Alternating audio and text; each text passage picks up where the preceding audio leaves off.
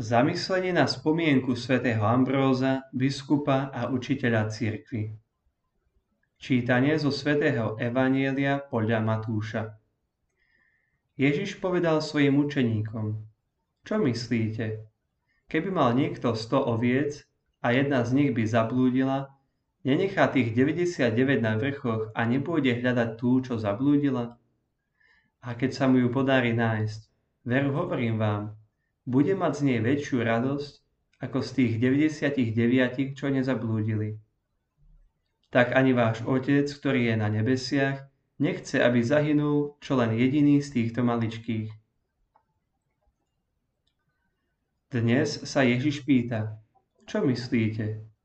Aké milosrdenstvo praktizujete?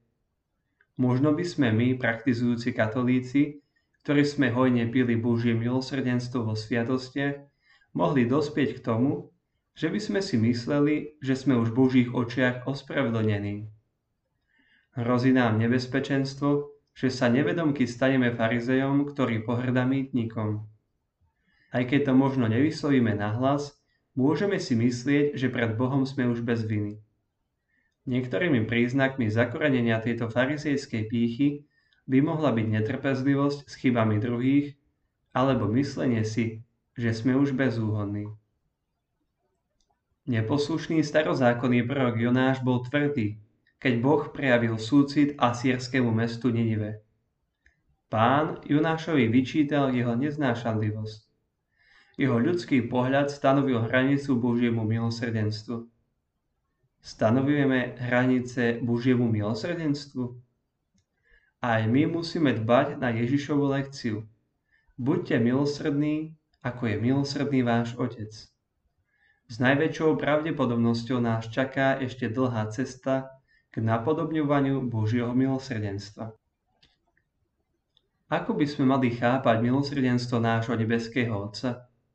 Pápež František povedal, že Boh neodpúšťa dekrétom, ale objatím. Božie objatie každého z nás sa nazýva Ježiš Kristus. Kristus zjavuje Božie otcovské milosrdenstvo. V 4. kapitole Jánovho Evanielia Kristus nezľahčuje hriech Samaritánky. Naopak, Božie milosrdenstvo uzdravuje tým, že Samaritánke pomáha čeliť plnej realite jej hriechu. Božie milosrdenstvo je plne v súlade s pravdou. Milosrdenstvo nie je výhovorkou pre zľahčovanie situácie. Ježiš však musel vyvolať jej pokánie s takou nehou, že cudzoložná žena sa cítila ranená láskou.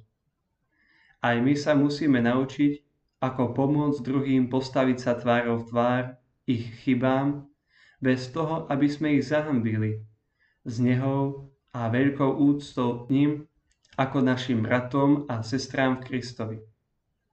Napokon robme tak s pokorou s vedomím, že my sami sme hlinené nádoby. Ako sa staviam k hriechu blížnych? Bezmyšlenkovito blížneho odsúdim, alebo ho ospravedlním, ako by nešlo o hriech, alebo blížneho pokorne, s láskou a pravdou privediem k Ježišovi?